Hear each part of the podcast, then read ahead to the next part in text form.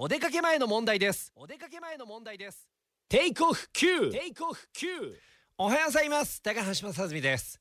えー、今年節分にがつみっか土曜日だったんで、えー、八田山行ってきました。節分に。で、あの、毎年うちの義理の父がですね、節分でこう豆まきやらせてもらってるんですけれども、あの、まあ、商売やってて、そうやってこうやってるんですが、あのー、いつも平日開催で行けなかったんですよ。大体こう平日とかを重なって土日じゃなくて、で、今回土曜日だったんで一緒に行ってきたんですけれども、えー、じゅうにじとにじ、えー、豆まき、いちにちにかいあるのかな？ じゅうに 時の会は行けなかったんでわかんないんですけど、にじの会は八田さんの住職メガネ曇ってなかったです。メガネ曇ってなかったな、西の会は。あともう一つ気づいたんですが、西の会だったら平日でも今後行けるなと思って、午後暇ですからね。